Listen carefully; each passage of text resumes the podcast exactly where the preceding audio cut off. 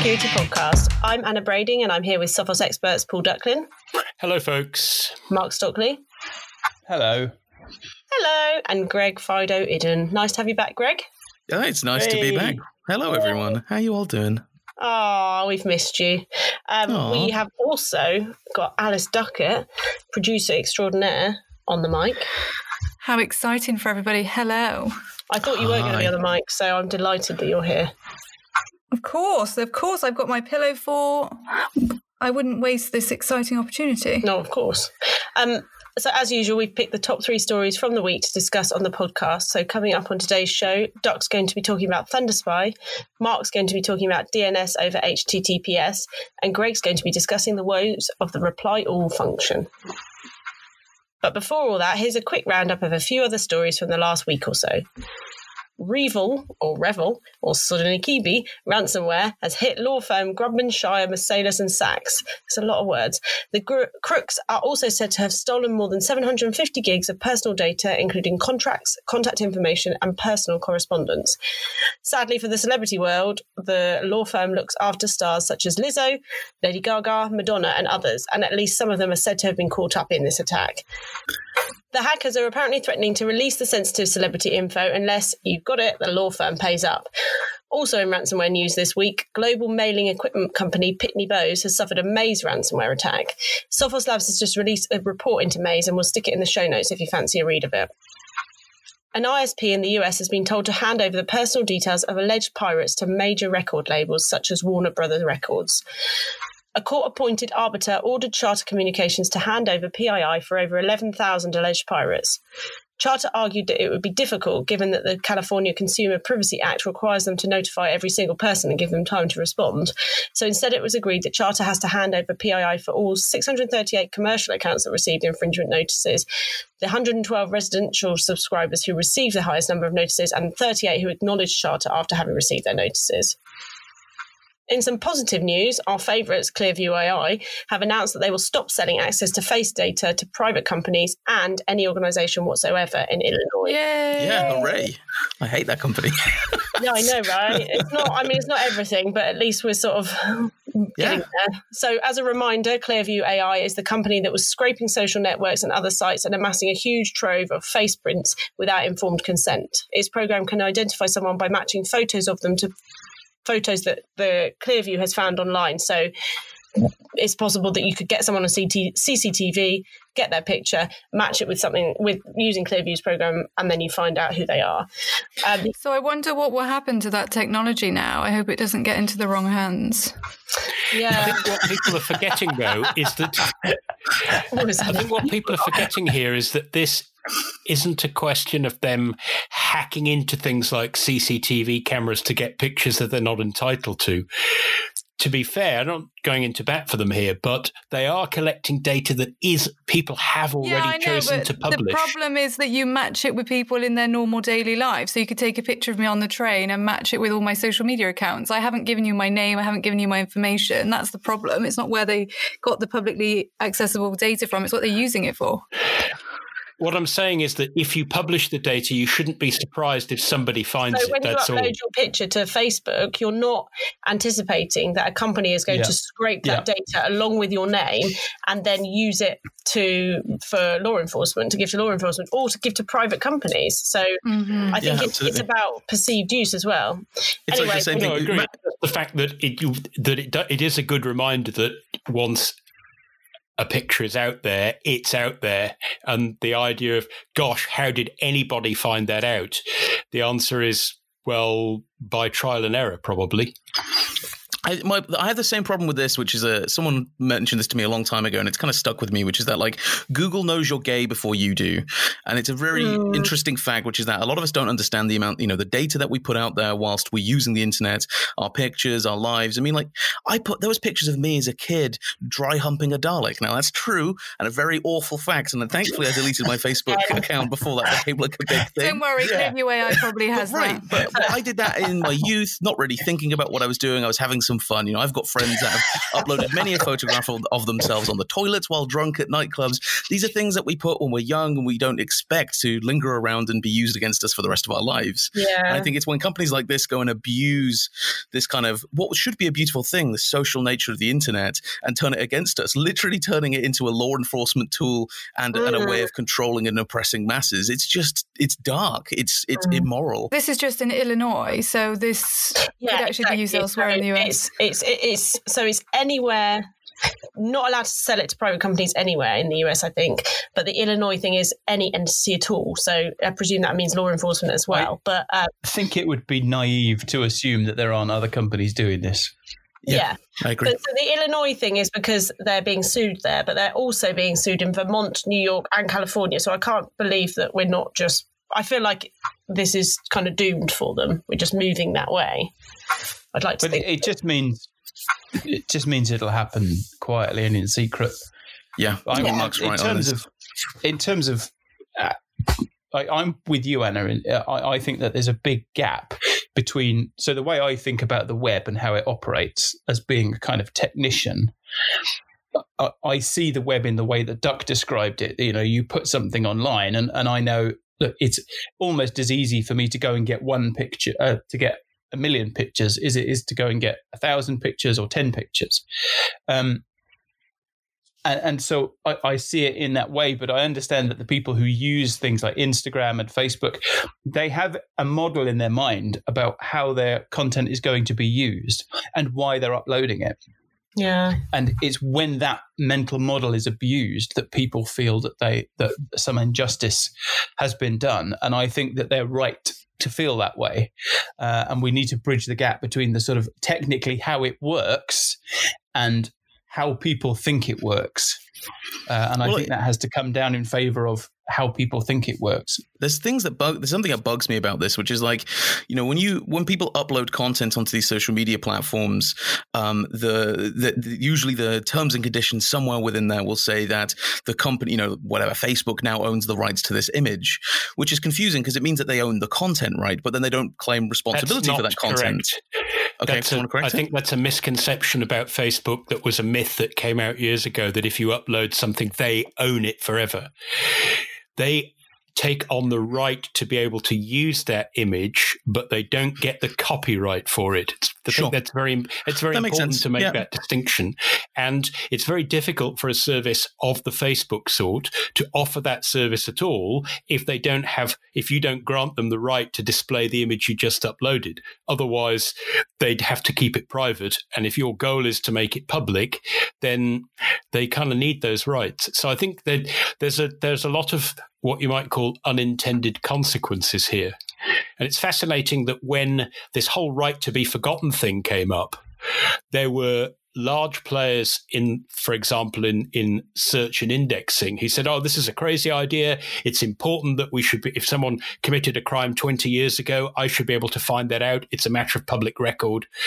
Um, and yet you know, privacy laws have said, well, the right to be forgotten, you should have a right to be forgotten. So maybe that's the important thing that it that things that once they're online, it is important that you're able to remove them later.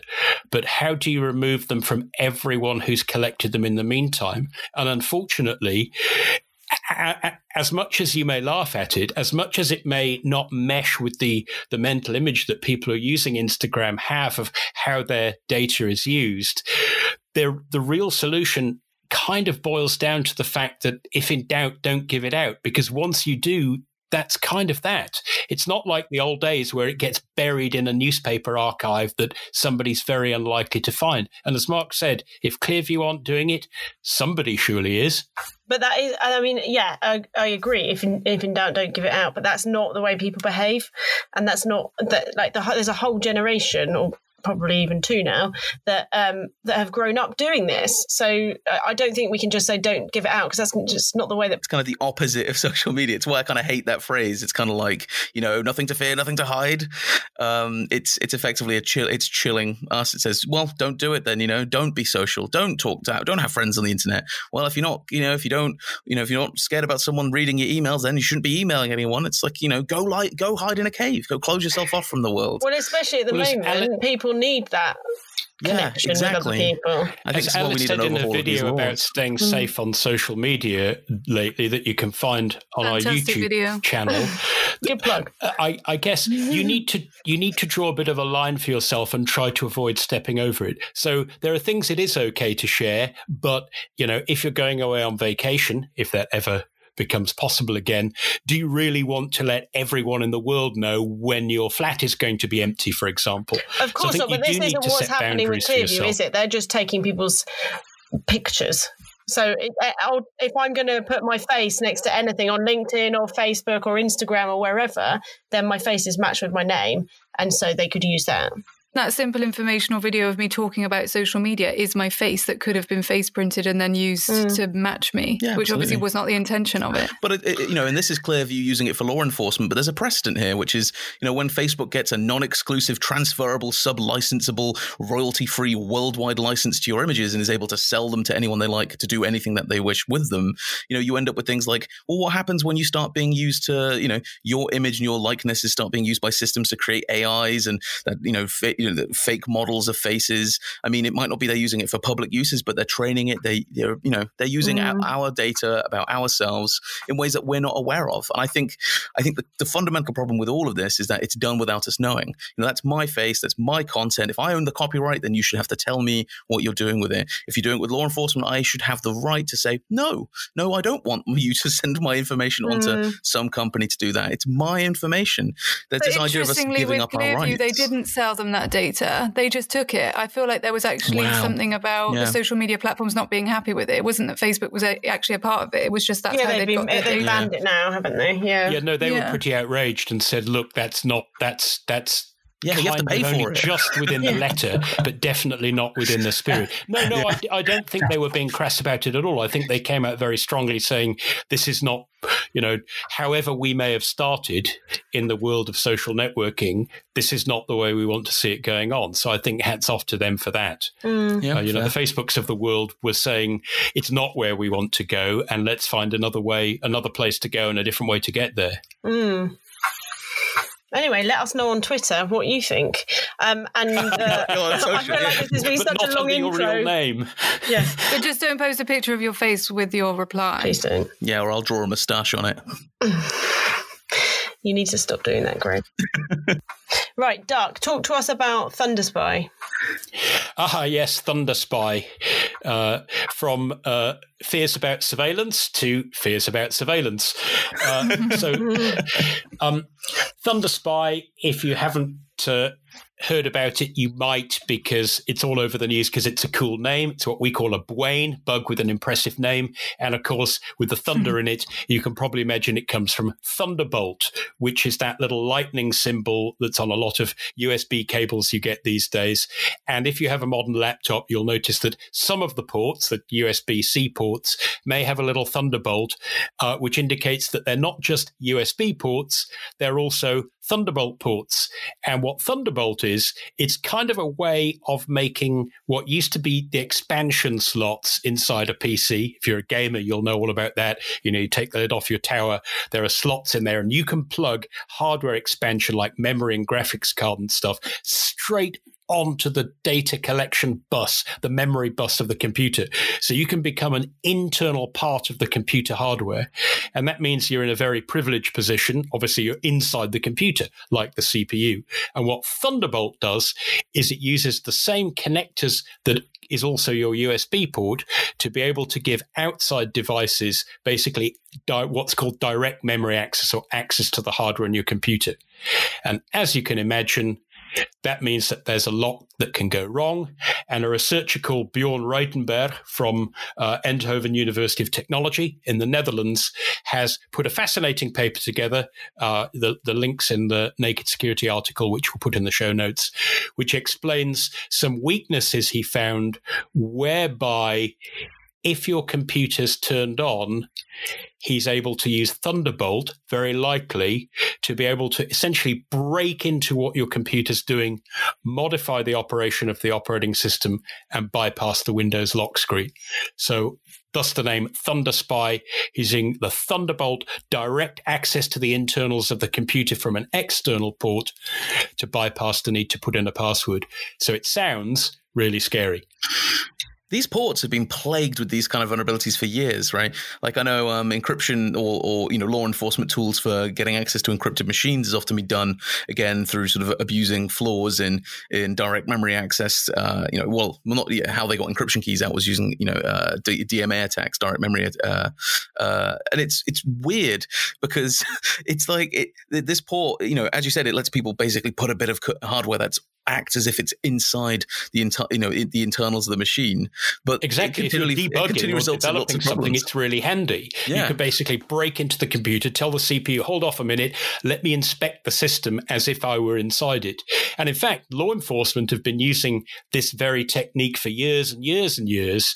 In the old days, it was much more dramatic. If they seized a computer when the power was on, a forensic analyst would typically take the lid off, and then and computers were electrically a lot more friable, I think, in the old days than they are now. They tend to blow up a lot less.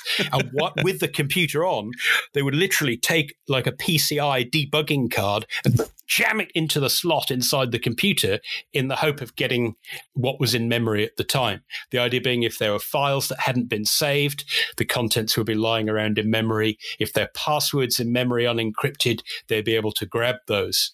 So the problem now is that, you know, imagine well on a laptop, it's very hard for someone to open it up and plug in a new device because they tend to be all soldered together and there aren't any ports. But here comes Thunderbolt, designed as with many things that have caused bugs in, in recent years or problems. You're thinking of all of those speculative execution issues with Intel and AMD chips. Uh, basically, it's all about performance. USB is fast, but because Thunderbolt can talk directly to memory, it's faster. And yeah. Greg, as you said, unsurprisingly, if you're basically letting an outside device by accident knit itself into the innards of the hardware mm. of the computer, you kind of expect things to go right slash wrong. Yeah, yeah, and uh, I remember because I so I stumbled across this years ago with um, FireWire back when I uh, you know had got a Mac. I think it was my first MacBook. Um, yes, FireWire was, was yeah. if you like a precursor to this, yeah, right? it's a slower one, but it, it, again also had that direct memory access. And I think it's one of those features that that you know always uh, and there always always results in some kind of vulnerability to abuse it, but it has a lot of really potent uses. And the most important one Absolutely. I remember from the old days was like video editing. You Indeed, know, if you want to get a video, huge bandwidth. Well, yeah, if if you want to get a video, video onto your machine while you were editing, you would have, you know, if you had it on like a mini DV camera, you'd have to take it off the camera, get it onto disk, and then you could start editing it. But with FireWire and, and direct memory access, you could put the video from the mini DV straight into memory so you could preview the video as you're scanning through it. So that ability just to skip forwards and back off the video footage on a camera, which for editing, like that saves you so much time, you know, so having to put it all down to disk, you could just put to disk the bits that you wanted. And so it's one of these features that it has some really important uses but ultimately results in a lot of abuses, um, which are just inherent because of the architecture of it. You know, it's got a really good use case, but that use case is also really good for attacks as well. Indeed, and that's you know that, that's exactly the point that the researcher here was trying to make. Uh, he did suggest in what he described as vulnerabilities that there were some aspects of some of the hardware security that has been built around Thunderbolt protection that probably need to be improved. So the good news is you basically have to grab the computer, open it up, take the back off, say a mm. laptop. You have to find the firmware chip. He's got a video of him doing this. You have to be able to identify the firmware chip chip that stores the actual code that operates the, the Thunderbolt port. You have to plug a little piggyback connector on so you can control the chip, not from the computer, but via external electronics, reprogram it, and then come back later while the person's at the lock screen. So it's not something, it's not an attack that you could that you could do yeah. with phishing or well you could do it mm. by email but you'd have to persuade the person hey can i have your turn machine? your computer over get a screwdriver of the following sort so you know it, it, but it is a it is a practicable attack. Um, the, the thing I think that surprised him, one of the things that came out in the video is that when he externally reprogrammed the flash chip that contains the firmware for Thunderbolt, well, that firmware is digitally signed. And in order to create your own digitally signed copy, you need a private key that Intel has very much kept to itself. And what he found, though, is that that key for example, that that digital certificate is not rechecked. For example, when the computer comes out of sleep mode. So if the computer's sleeping, you reprogram the firmware, then it wakes up. It doesn't go, "Oh, I wonder what might have changed," because there are an awful lot of things that could have, yeah. but you assume they haven't. So therefore, although he couldn't have used the official flashing tool to add his firmware because it would have gone go away. That's not digitally signed. He was able basically to pull the rug out from under the underneath the Thunderbolt uh, port. Yeah. So he wasn't using any new techniques to inject this kernel driver into Windows and bypass the lock screen. Those were all old tools he was using. What he'd done is he just found, well, the user set the security model to, well, I want Thunderbolt restricted. I'll change that. And then when I come back later, I'll be able to plug in a device and it will just blindly be accepted. In other words, he set it back to what's called legacy or insecure mode. And that was a little bit of a surprise to me that it was so easy to change the firmware without any part of the operating system or the hardware bothering to check. So, I mean, would you, that be. Do you have to put the laptop back together after the attack? you, it depends, how, depends how, switched on the user is. If yeah. they don't not going to notice that there's wires hanging out and that the back's fall off. Actually, to be fair, he actually deals with that in the video, showing. So he did the video pretty much in real time. So it's it's quite it's it's like one or 90 seconds of content, but it takes him about five minutes because he actually shows he's using a ThinkPad, Lenovo ThinkPad, I think. He, he actually shows himself in, in real time, unscrewing the screws, removing the back. He knew where the flash chip was, connecting his little piggyback probe to it, downloading the flash, modifying it and writing it back, downloading the, the other flash and writing it back. And then he didn't actually put it back together. He just clipped the back on. But uh, the ah. point is you could, it, it's although it is invasive and intrusive, it's not like it would take you three weeks to do. We're talking about well, would if you had to put the laptop person. back together. That, that's the thing that moves it from being, you know, a difficult attack to an impossible attack is having to put all the bits back in the laptop in the right places and then seal the case as if no one's been well, I assume there. it's just a couple of jumper that, cables and a separate little breakout no, he, board. No, right? the, the only thing he needs to remove are the screws that he takes off the back and removes the back plate, like you would if you had a laptop with upgradable memory. If you've ever done a memory upgrade, you remove the back carefully. There's a little slot where you pop the memory out, you pop the memory back in, put the plate on, and do up the screws. So he doesn't have to. I guess it depends on the model of the laptop. If mm. you have one of those super tiny 12 inch MacBooks from the from the olden days. Those are so complicated inside. Good luck finding the right spot in there. But if you know where to go, the actual hardware disassembly and reassembly is not terribly complicated, and anyone with a bit of care and or practice could definitely do it. So, out of interest, so like with previous direct memory uh, sort of access attacks, um, so I used to work on our data, data protection kind of part of our business uh, with, with, supporting sort of those kind of products, and you would get customers with those kind of concerns. Um, and so one of the kind of the go-to bits of advice back in the day was that you know give up on things like sleep and hibernate. You Absolutely, know, always That's always cold boot a machine, yeah, and shut People down hate afterwards. it because yeah. it means you can't just wake up in the morning, flip the lid on your laptop, and carry on where you left off. But it is an excellent discipline. Remember here, what he's doing is he's he's breaking into an already running system that has its RAM filled with juicy secrets. He's poking in a Windows kernel driver because Windows is already running. And he's therefore accessing a system that has its memory jam packed full of juicy stuff and already has the hard disk unlocked and ready to access. So if you shut down the computer, although you can take the back off and fiddle with the Thunderbolt firmware, then there's nothing that he can then subsequently do to if he plugs in the Thunderbolt cable to try and do the direct memory access. The memory is dead. It's turned off and he's not going to get anything out of it. So you're right, Greg. Basically, powering off your computer, shutting it down properly, and booting up again although it's a pain, like logging off from accounts when you're not using them, it is an awfully handy discipline because the one way to make sure that there are no juicy secrets lying around in your many gigabytes of RAM that somebody could steal by fair means or foul mm-hmm. is to have the RAM powered off and empty. If it ain't there, it can't be stolen. Yeah. Also, presumably quite hard to carry out when we're on lockdown. Or harder. yes, I, that did occur to me. I, I that uh, maybe maybe this is less of an issue during lockdown, yeah. uh, where your computer is probably uh, going to be attended most of the time. You're not going to places like coffee shops. However, you know that if you've left it in sleep mode and someone steals it, you would like to think that there isn't a Yeah. way they can easily just jam in a plug and copy the data off anyway.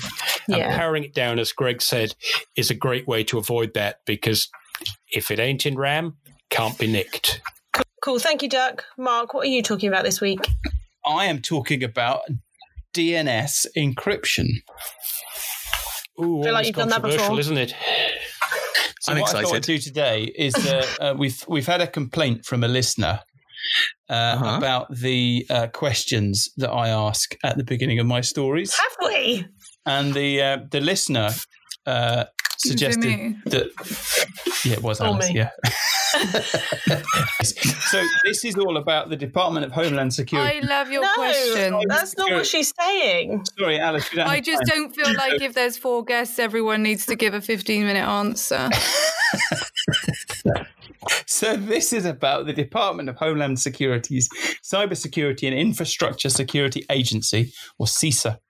And they published a memorandum at the end of April warning agency CIOs not to be seduced by the lure of sexy new DNS encryption technologies like wow. DNS over TLS or DNS over HTTPS. That's No. pretty sexy. Obviously, their memorandum didn't say don't be seduced by sexy DNS encryption. That, that is my paraphrasing, just in case you're thinking they send. I wish they um, did. Memo.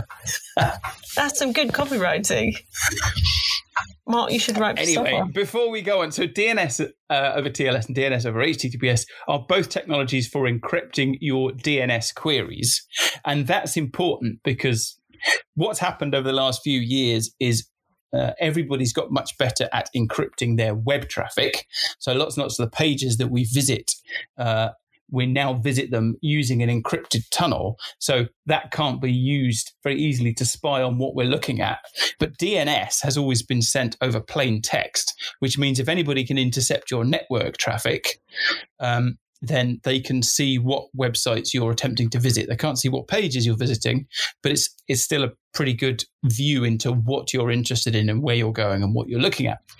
Uh, and so now that we're encrypting our web traffic, the the the, the focus has kind of shifted to DNS now as being okay. Well, that's where people could spy on us, so that's where we need to apply encryption.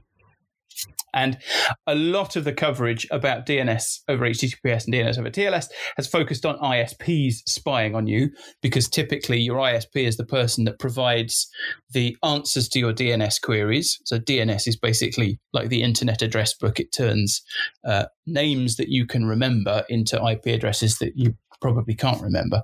Um, and so you typically go to your ISP to get the answer, and even if you don't go to your ISP to get the answer, if you go to a different DNS resolver, the request goes through your ISP, and your ISP can still see it. But also, if there's anybody sat in the same internet cafe, they could see your DNS queries, or if there was anybody, say a government agency, who could legally gain access to the ISP's network, or even illegally gain access to the ISP's network, then they could see your DNS traffic as well. So uh, lots of the coverage has been about what ISPs can see or what people at ISPs can see. So when I read this story, I went into it thinking, right, this is going to be the man telling employees that DNS over HTTPS is evil because, you know, uh, as we say almost every week, uh, governments uh, in the Western world don't seem to like encryption very much and they seem to want to break it. So, of course, they're not going to open their arms to new forms of encryption that prevent spying. But that's actually not what it says at all.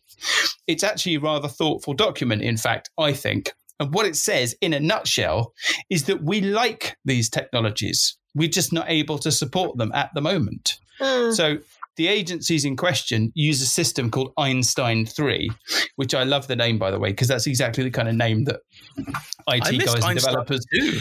Sounds like a good sequel. I don't. I don't think you're allowed to. Yes, the sequel. I don't think you're allowed to use it. But the the point is that everybody inside these agencies is supposed to be using Einstein three for, amongst other things, their DNS resolution because it provides a bunch of protection that the Department of Homeland Security thinks is terribly important.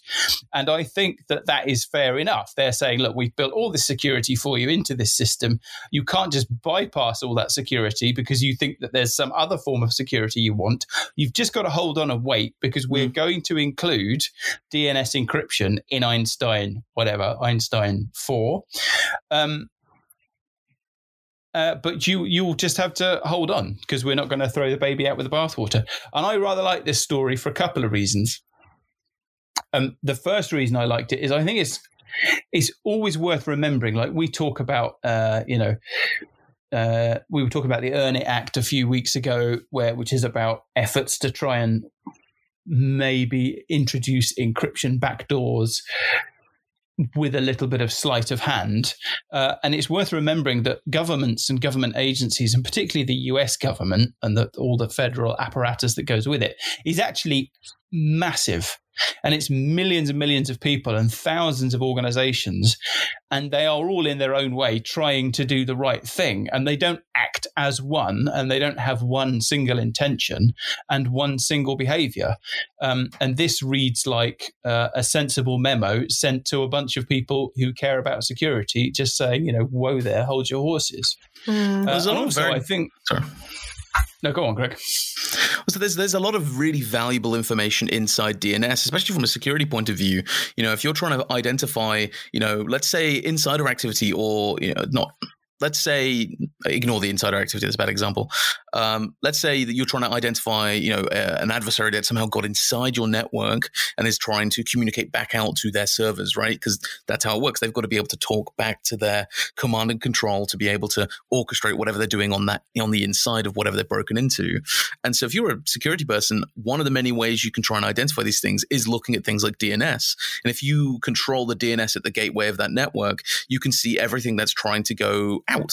And it's a really powerful tool. And this is what I think is really, you know, useful for security agencies if they're trying to identify, you know, uh, let's say, you know, malicious actors that have somehow got inside their networks. And I would hope to goodness that this is what those agencies are doing because there's a lot of important, you know, nation secrets that they've got to protect in there.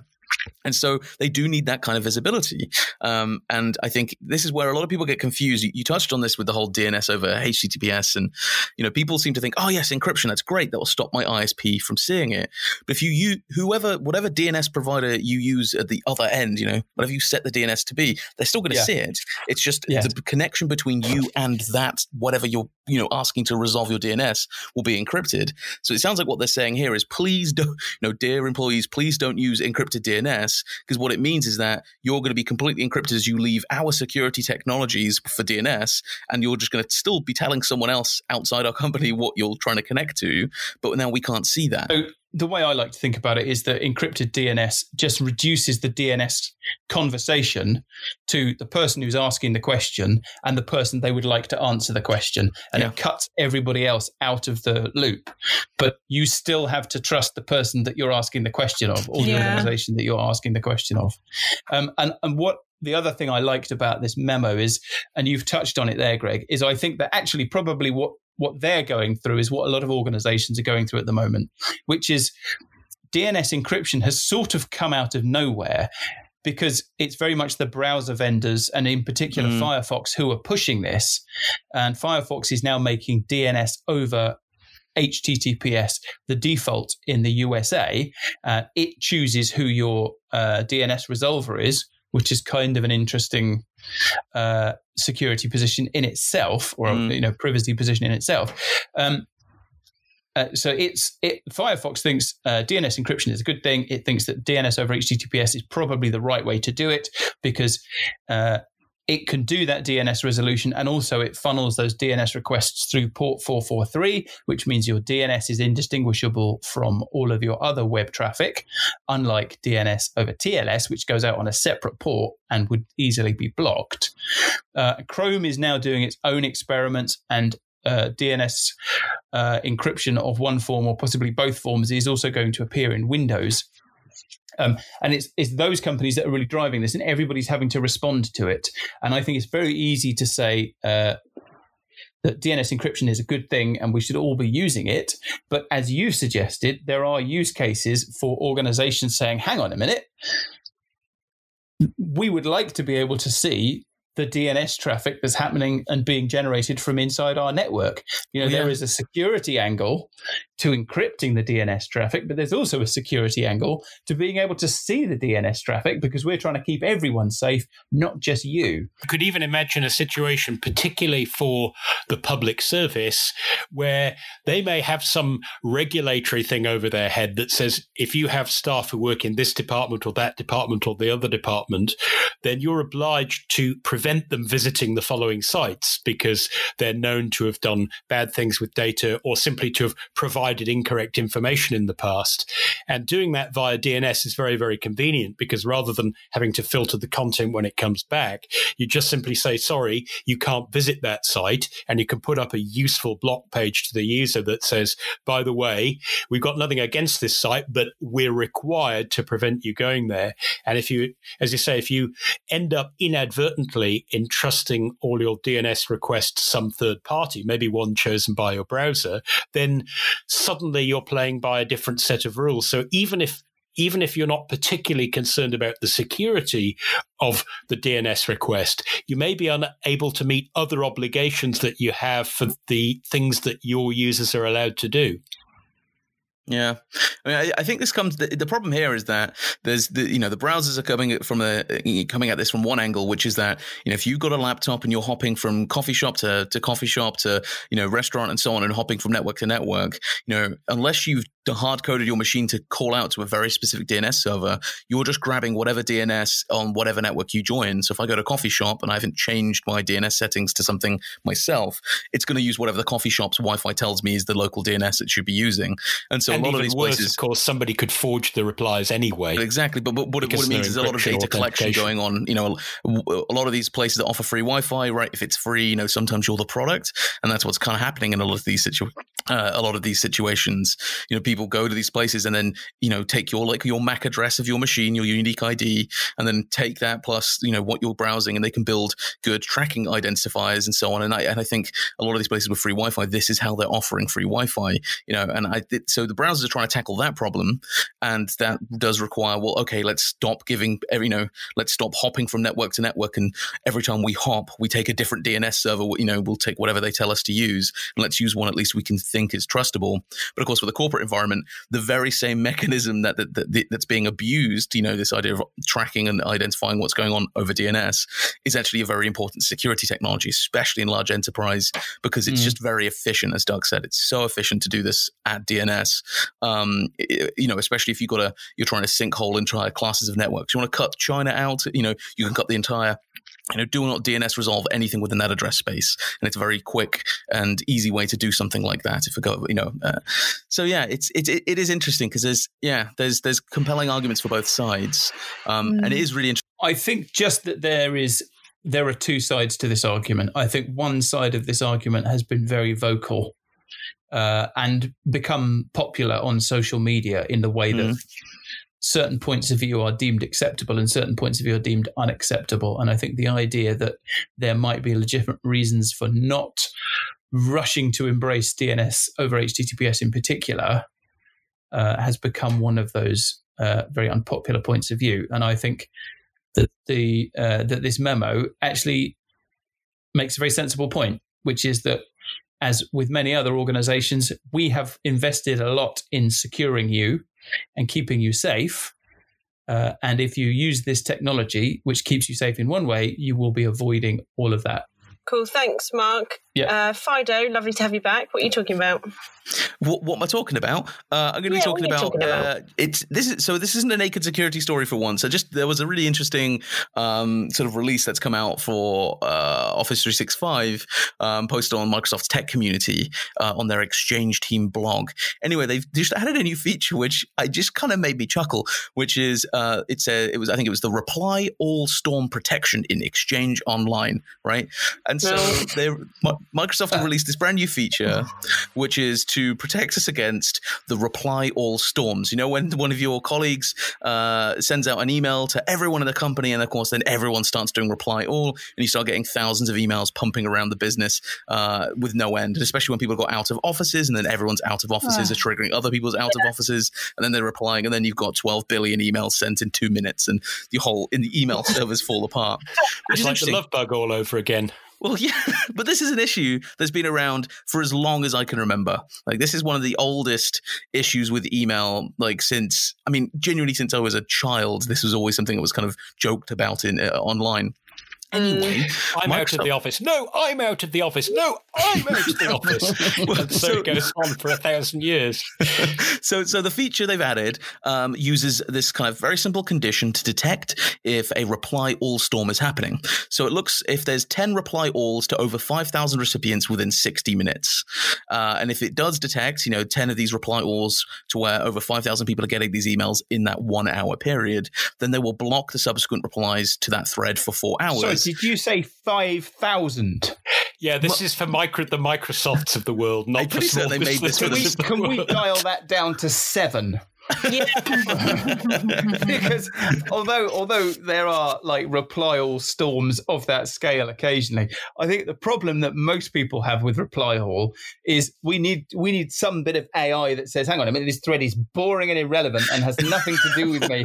Why am I still on it? And just send a polite email to everybody else saying, could you please remove me from this email thread? But that's you adding to the storm. Then you reply on to everyone, please remove me. And then everyone's out did of I office say? and start replying. And then you. I'm out of the office. I will remove you from this thread when I return. No, I'm out of the office. I'd love Oh. to know what Paul Ducklin thinks of this because he is a, I don't know what the word is, but you love a reply all duck. you are probably one of the worst contenders for emailing everyone. We have Not a, in the whole company, but we in have the a naked very security. small team, and if you work on consensus, I don't think that's a problem. What what Greg's talking about here is the problem that where somebody accidentally means to reply to one person, accidentally chooses everybody, and then all hell breaks loose. Yeah, yeah, exactly. But I agree with Mark. Like five thousand. I mean, how many companies in the UK, for example, have more than five thousand people on an email thread very often? And Mm. yet they probably all have huge email storms from time to time. I guess when you get to five thousand, the scale of this is just unimaginable, right? I was introduced to this problem in my in my young uh, working days when I was in my early twenties. Uh, back when discs were much smaller and and disk oldie space was yeah. And Well, I think when you mean for a- disks were much bigger but held almost no data. Yes. And uh, I worked for a very, very large confectionery brand that you will have heard of. Uh, and somebody was doing a triathlon and they decided that they wanted to drum up some support. So they took a five megabyte, uh, probably a, some kind of bitmap image of their flyer. So they, they, they basically took a photograph of an A4 sheet of paper, it's like a letter sized piece of paper, and then they obviously they put it in the email and it was too large. So they just used the sort of shrink facility so that it sh- it, it looked smaller but of course in the email it's still a five megabyte picture Oh my it goodness. just it's just very very small and then they emailed everyone in the company uh, and email systems weren't that sophisticated in those days so How many people were in the company? Oh, uh, it, thousands. And, and so from nowhere, suddenly the whole email system, everybody had a five megabyte email at the same time. So all this stuff is trying to get through the pipes at the same time. And then it all has to find some disk space to sit on when it gets there. And five megabytes now is nothing. But back then, five megabytes was a sizable thing indeed. And all we knew about it was just suddenly email didn't work everywhere across the whole company. Uh, and we were already all dependent on email. So, of course, you're trying to email people to find out what's going on because you know Oh, we were in a, in a remote outpost, uh, and it just gridlocked the whole company. Just this. Uh, I hope they got loads of sponsorship for their triathlon. And that was before the reply alls happened to the send to all, right? And They then just everyone gets another email worse. with five meg attachments on it because it's Yeah. in the email thread. Oh Yeah, someone gosh. replying to all with five meg going, What is this rubbish? Well, this is this is ultimately what I mean. I hate email; it's so archaic. But this whole problem of like this wouldn't happen if it wasn't just how email is. Like, you know, it, the fact that yeah, if you send that email and you reply all, it will still you know very likely have that embedded attachment further down the thread. Um, there's a couple of other things I thought were really interesting about this. Um, the other one is that then what Microsoft do is send you a reply all message. So it says like reply all storm protection NDR or something like that, and it says the reply to the email conversation wasn't sent. The conversation is too busy with too many people. And I like the idea of my, if I got that and I didn't really know what was going on, I'd be like, hang on, is Microsoft saying we're not allowed to have such a big conversation? Like, how dare you? This conversation is too popular. It's too many people hanging out here. Um, Does it, they give you some guidance on it? Like it's um, it's judging me as well because occasionally someone WhatsApp groups, occasionally I'll get a comment, you know, I'll, or I'll come out of a meeting and there'll be like a hundred messages, and I'll think, oh, I'm, I'm so overwhelmed, and I feel like just messaging and saying, you just calm down, just stop sending so many messages. I feel like that's what Microsoft's telling us here. Yeah, yeah, it sounds like it. But I yeah, guess, so Greg, the other problem this doesn't deal with is perhaps the bigger problem of reply to all, which is where you, it, it's not the volume that matters; it's the fact that you send a reply that wasn't meant to go to everybody. So it's not just that you're oh, overloading yes. the system; that you have inadvertently caused a massive data breach. Let, do you know what I mean? When it's not a data breach, when it's just funny. I think we're at the end of the we're at the end of the pod now. Let's. let, let, let's I, I, have two tales of reply all that, fails that, that a legal excuse for a data breach? I'm sorry, Your Worship, but it was amusing. So yeah, I, okay. Well, why don't we why don't we switch tracks? Um, and I, I, will tell you, I have two tales of me making mistakes with the reply alls. Actually, well, one's me, one's one's something that just involved me. Um, one was we so in sales in the sales department. Um, I you know a long long time ago, I used to be one of our, our technical services people, so I, I was very connected to sales, and um, we would do all these big conferences and we'd have to get the clothing attire, you know, the shoes and everything um, for the conference. So, uh, it's one of those trade shows, you know, like, so we all looked like we're in cool uniform. And of course, they send it out to the entire, you know, the entirety of the sales team. And of course, I, I accidentally would, well known for doing reply all. So I reply all going, hi there, yeah, so I'm a size 11 and a half uh, on my right foot and a size 11 on my left foot. Uh, but I'll happily wear a size 12 and blah, blah, blah. And of course, then from the rest of the company, everyone's like, oh, cool, you got big feet, you got weird one half one. Everyone knew my the size of my feet, and so it became a really kind of awkward thing of like, oh, you've got big feet, and uh, yeah. So uh, don't tell sales anything because they will always find uh, way, ways to take advantage of you. The other one I, I, I enjoyed, which was Just, they, uh, they, weren't, they weren't talking about your feet.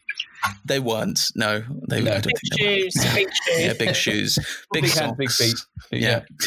Thanks, everyone. That's probably the nicest compliment I've had in a while. Um, uh, the other part, the other other one that kind of involved me. So my estate agent accidentally did a email out. I assume they were trying to do a blind carbon copy to all their customers. Um, it was lovely to know that they're using Outlook and just copying and pasting in quite literally like uh, several thousand uh, individuals' email addresses into the like the to field, and so sent oh an email God. to absolutely every single person that was uh, was was renting. Um, but what was so really bizarre is, of course, then the massive storm of everyone's emails just like replying all going, "Now is this a data breach?" And then and then a group of people. the best thing is then on the same thread from this estate agent, they're like, "Please, uh, please don't reply." Blah blah blah blah. Then all the people start rallying together, going, "Well, there's been a data breach. We should call the you know the information commissioner's office," and all this kind of stuff on the very thread going out to everyone. I can't unsubscribe, oh but it was a really God. interesting thing to sit on. Also, it was really interesting to find out who was renting because it was clearly set to all the people letting property and not owning. So I was like, "Ooh, you let, do you, instead of owning?" Um, so that was fun. I have collected well, more. That's a spammer's but... dream, isn't it? Because it means that everybody on the list now has a copy of everyone else's email address well, yeah. on their computer. So I get, yeah, exactly. Does anyone else have uh, a, st- a tale of reply? It reminds me of uh, at Sophos we used to have um, a an, e- an, a sort of catch-all email to everybody um, that would go around and you could like advertise if you were selling furniture or you could say you know where's the best tire place to buy things from? And the amount of reply all storms that came from that. Like there was one greg do you remember the one about spoongate? And someone about I remember all of these. Yeah, I'm also remembering that one of the culprits and the reason why we no longer have this email alias is on this call. It's on this podcast right now, Duck. I got that moved away from an email distribution email thread. So this Microsoft thing wouldn't protect against that though, then because it has to be hang on, hang on, what was Spoongate? Do you not remember that? It was somebody complained, oh no, there's a shortage of teaspoons in the left hand kitchen. There's only one left. They're all in the wrong place. Someone should bring them back. Have you no decency? And of course, you can, I think they were just sounding off because they'd had a, they'd had a bad morning, obviously. And, uh, let's just say that was Spoongate. It was all downhill, uphill, and around the dales from then. Well, it's also when people don't sort of reply when someone decides to be really cheeky and then starts replying saying, "Oh, I have all the spoons," and has a big pile of spoons. The thing that this doesn't protect against is that terrible problem of of email address auto completion where you start typing in someone's name and it matches the name of a group that actually includes zillions of people. I remember we had that once when we had uh, a group called everybody, but we also had a colleague whose name was Eve. And so you can imagine that some emails that people started typing EV and it would autocomplete to everybody instead of Eve, which led to some interesting moments. So we no longer have a group called Everybody. I thought you were going to say we no longer have an employee called Eve. well, maybe both. Probably both. Yeah. Eve's gone now. Um, she's been escorted from the premises. and on that note, I think that's the end of the podcast. Um, where can we find you on social media, Mark? You can find me on Instagram at Internet of Hens. Duck? I am at Duckblog on Twitter and at pducklin on Instagram. Fido? also known as Greg. Uh, you could find me on Twitter as at SecBug, uh, and I'm on Reddit as you know forward slash u forward slash SecBug. Uh, come hang out with the cool kids on the Reddits. Oh no, um, that was a really cool way to say that, wasn't it? Okay, it was. It would have been more cool if you hadn't have said that. Uh, yeah. I think that was it was Reddit appropriate in its level yeah, yeah, of coolness. Yeah. Narwhal's bacon at midnight. Alice, where are you? Where are you? Can you follow me on Twitter, Ali Rouge. Follow along. Duck's still doing his Facebook lives, and I'm enjoying watching his hair grow longer week by week. Um, so uh, go check them out, and if you don't like it, they're on YouTube. Um, visit nakedsecurity.sophos.com for all the latest security news. And until next time, stay, stay secure. And stay safe. Oh. And stay alert. Oh.